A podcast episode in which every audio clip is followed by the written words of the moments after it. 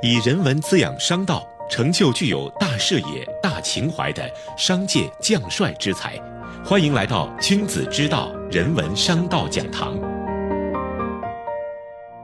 本节目由复旦大学 EMBA 和第一财经广播联合制作播出。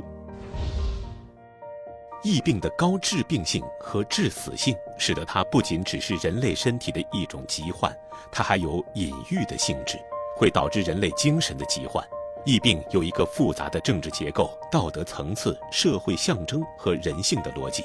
怎样把哲学的认知、深刻的思想用感性的方式表达出来，这就是艺术要完成的使命，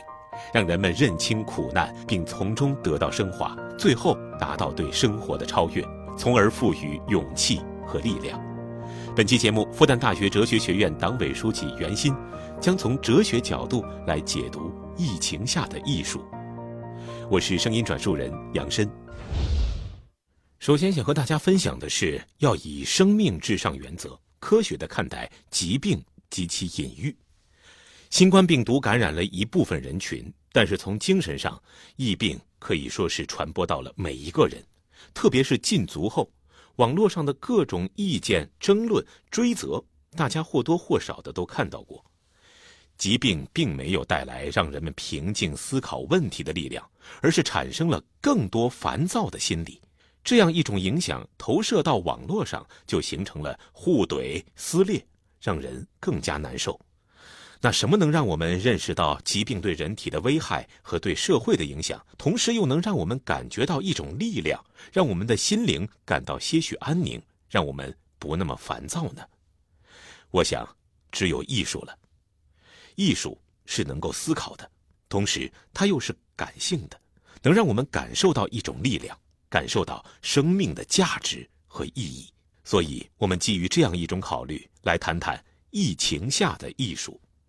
疾病带来死亡，这是一种苦难。艺术要做的就是超越苦难。在疫情时期，艺术的力量能让我们感受到对生命的认知，以及思考生命的价值和意义。疫病有其隐喻性质。疫病和其他疾病的不同之处就在于它有最高等级的易感性和致死性，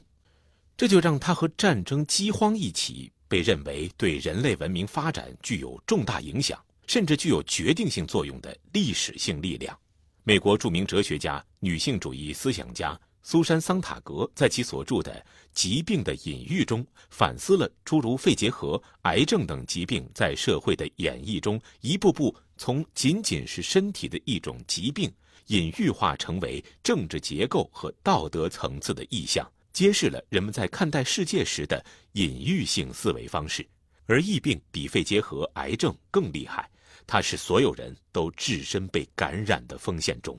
哲学考虑总体性反思需要比较长的时间才能做出比较冷静全面的思考。我们会在某些时刻看到来自某些人的反思，这样的反思是不够的。最后，答案需要所有反思的组合或者加总，才能对新冠病毒给人类造成的影响以及对整个社会造成的后果有一个比较清醒的认识。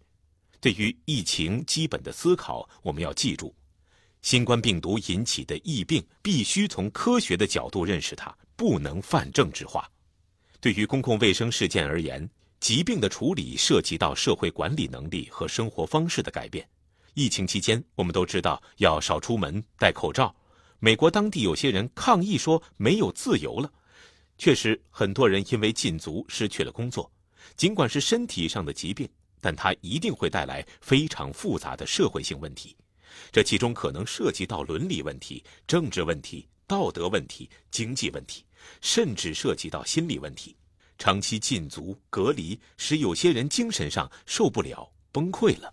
苏珊·桑塔格写道：“看待疾病最真诚的方式，同时也是患者对待疾病最健康的方式，是生命至上原则。首先保命，生存最重要。”尽可能的消除和抵制隐喻性的思考。我们之所以说哪个国家做得好，哪个国家做得不好，这背后有一个最终标准，就是生命至上的原则。这实际上是跟整个人类生存第一的原则高度相关。当我们在评价各国的防疫工作时，还可以从经济指标，也可以从尊严、正义、伦理来考量。但对于现代伦理学上来讲，最根本的，或者对于人的生存而言最至高无上的标准，就是生命第一原则，也是根本性原则。可能为了救人，为了阻断病毒传染，被要求禁足隔离，有些人会觉得自由受到了限制，把他送进酒店隔离了，他还跑出来。但是这涉及到整个人类的生存，涉及到整个国家民族的存在，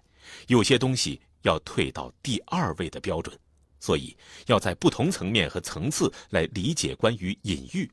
以及思考作为隐喻它的边界在哪里。法国哲学家加缪在《鼠疫》中写道：“能够战胜瘟疫的，只有人类的正直诚实。”有些人后来借用这句话来抨击信息遮蔽和掩盖事实，这种是比较粗糙的考虑。真正的正直和诚实，加缪这里讲的并非信息的畅通或者透明性的角度，更重要的是考虑到这是一个身体的疾患，在生命至上的原则下，我们无法考虑更多的问题，要尽可能消除和抵制隐喻性思考。用人类正直和诚实战胜瘟疫，要求我们回到对瘟疫的本源性理解和直接性经验上。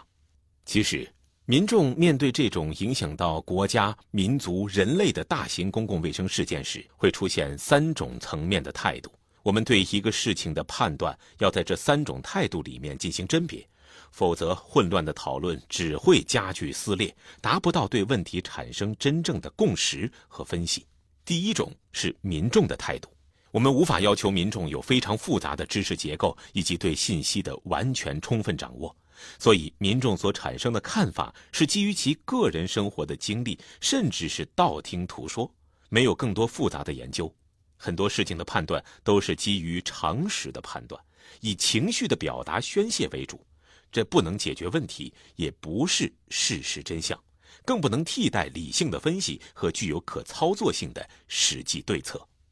第二种是知识分子的态度，知识分子的态度比一般民众的态度要理性，而且自有一套基本理论的支撑，也有基本的价值立场，还有基本判断的标准，所以会比一般民众对事物的看法要深刻，更有穿透力和说服力。但其局限性仍然是很清楚的。他们对事实本身的对错以及信息真假的分辨，可能在其整个对事物的判断里面考虑的不够。他们不在场，但他们根据自己的理论、立场和逻辑给出一个结论。真正的知识分子会表明自己的判断或结论是在什么样的逻辑前提假设下得出的。如果说这个分析前提有变化的话，结论也要审慎的去修正。第三种是专业主义的态度。公共卫生事件首先是一个医学科学的问题，我们必须要把科学的医学的态度放在前面，而不是轻信谣言。专家科学家的话里有很多专业术语，会比较枯燥，但就可信度来讲，你必须要听这些专业人士的，他们会就具体问题具体分析，然后提出具有可操作性的相关政策，这才是真正能解决问题的。然而，我们目前对于很多事件做出判断的困境在于，民众认为自己是专家，而专家把自己变成了民众，而反思要么交给了任务明确的主流媒体，要么交给了来历不明的公众号，造成了更为严重的撕裂和对立，让人们感觉到长夜漫漫，苦海无边，这是最不好的情绪。